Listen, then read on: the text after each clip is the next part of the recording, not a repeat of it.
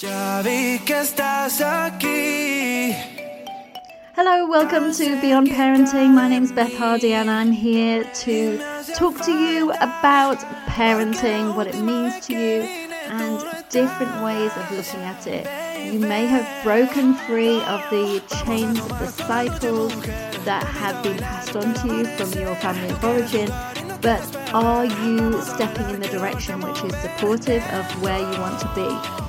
So we examine all things from things to do with partners, teenagers, younger kids, blowing your top, self care, and more.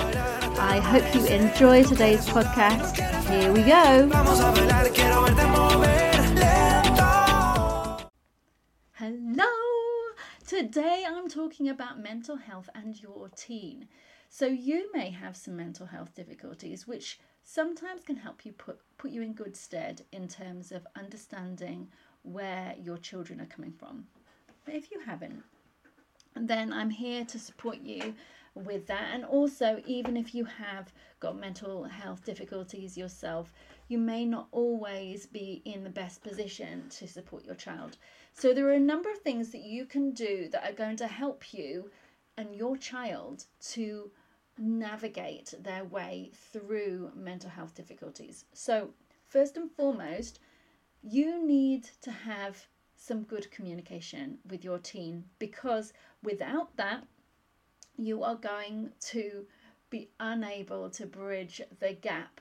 So that is the first point of call. If you your communication with your teen has diminished, maybe they spend a lot of time in their room, maybe they spend a lot of time engaged on social media or their devices, meaning that they're not forward facing enough for you to make those connections and have those conversations. I struggle with this too. I have a 15 year old and a 13 year old. And I know that they have struggled through lockdown, through COVID, through the isolation. I hope I've home educated them, so they have had less contact with their peers than I would have liked. So I've had to do lots of things to put in place communication strategies to allow for increased communication. The first tip for increasing communication is not doing it face to face, literally not doing it looking at each other's eyes because that's really confronting and can be really difficult for the child in question and for you as an adult too receiving the information. So i would suggest doing it in a informal basis. Maybe you both happen to be excuse me in the kitchen at the same time. That's a great opportunity to start a conversation. You may not want to start that conversation about directly their experiences in fact, it's probably better that you don't. And potentially look up some experiences that other people may be going through and talk about them as a an example of and ask them what they might do in a certain situation just to start getting that conversation going. If this is far from where you're at right now and you need a, a stepping stone in between that point, then you may want to start back at just generally starting to have more conversations, lifting up your game. There are loads of different cards available, conversation cards available, which are a great starter for getting you talking with your team. I would start with mealtime conversations where you're all sat around. It can encourage you to stay and hang around for that little bit longer and know and understand each other a bit more and can help you bridge gaps, say, if you've got younger children, older children, and how you can communicate all together as a family.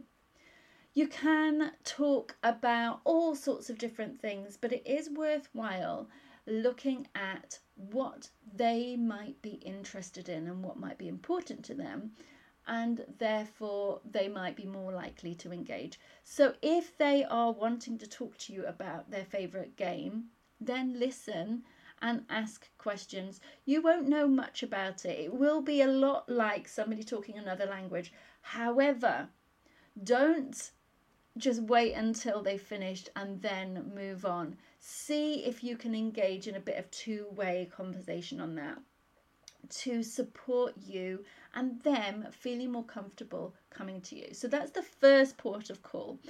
In my next tip, we're going to get into talking about actually mental health because we need to have that first step in place. If you've already got it in place, this is the next port of call, and that is co- talking about the things that are difficult. So there is no one way that your child is going to come to you. And there is no guarantee that you can get your child to come to you. And so noticing their habits and their behaviors is really important. If you need to write things down, how often they they are in their room, how long they spend in there, how much time they're spending on social media, how much time they're spending doing other things, how much time they're spending outside the house, and notice changes in their behavior. Changes in their behavior, any person involving involved in safeguarding will highlight to you that this is vital. If you notice changes in behavior, and patterns, we need to be investigating that. And we're not talking about investigation in an ter- interrogation type manner. In fact, the opposite must be the case. Because as soon as we come at it from a perspective of, I know this, or you must tell me that, then that's when people are going to shut down. Unlike when kids are small, it's much easier to navigate and get more information from them. But when they are older, they are more guarded, they are wanting to strike up their independence, and they're less liable to come to you if they've got an issue. And so these open conversations are really important. Side by side really helps. And also, don't ever have it where you're stood up and they're sat down because that physical distance really, really makes a difference in how they're perceiving you. So get yourselves on the same level. Maybe watch a program, maybe watch something like Gogglebox. It's a really useful way of seeing people's interactions or watching any other program where you've got people interacting. Comment on the interactions, ask questions about it, and see if that can evoke some conversation going. What do you think about that? Have you ever struggled with that yourself? But start off with the abstract, start off with other people. Only then, when the conversation is flowing, bring it back to them. And when you are with them, the most important part of you right that point is your ears and your body. So you want to be physically present and your ears need to be available and listening, listening carefully to what they're saying. So, and not trying to judge, make it so it's an open space and they feel safe and secure. If those your child feels that you are going to judge them or potentially punish them for what they might say, then they are not going to open up to you. If they have done something that's potentially unwise, that has that they would hide from you in that conversation, they're not going to talk to you. However, if you set the tone of no blame here, your safety is the most important thing. You your feelings are the most important thing. I'm here to listen. I'm not going to be judging you. I am not going to be punishing you. They need to know they're in a safe space in order to open up to make sure that is super clear at the outset when you're involving them in these these discussions and that comes over time it is not just automatically you say it one time and they believe it they have to see it experience you doing that and being true to your word before you can go level up to the deeper conversations so you may be needing to backtrack quite a way before you can to approach the thing that actually you're concerned about or you want to discuss.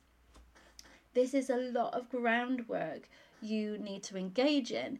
If you want some support with working on this groundwork, that's exactly what I do with my clients. I support them with their interactions with their child, their development of their communication, so that that converse, those conversations are freer and easier, and definitely had at the point at which they can support them the most, rather than when it's too late, rather than when school or outside outside agencies are involved and it becomes even more difficulty difficult.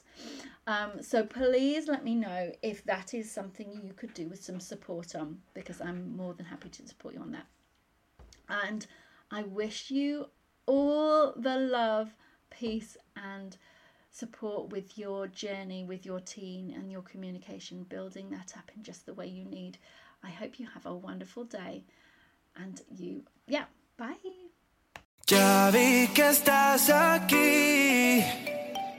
Thank you so much for listening to today's podcast with me, Beth Hardy. And if you want to connect with me more, you can get along to any of my socials, Your Family Wellbeing Coach on TikTok and Instagram. And you can find me at Stop the Triggers on Facebook. I hope to connect with you very soon. If you have a question that you want answering, we might be able to do a podcast all about that. So please do drop me a line. I'm so grateful for everyone who listens to this podcast. See if you can rate and subscribe so we can make it bigger and better every week.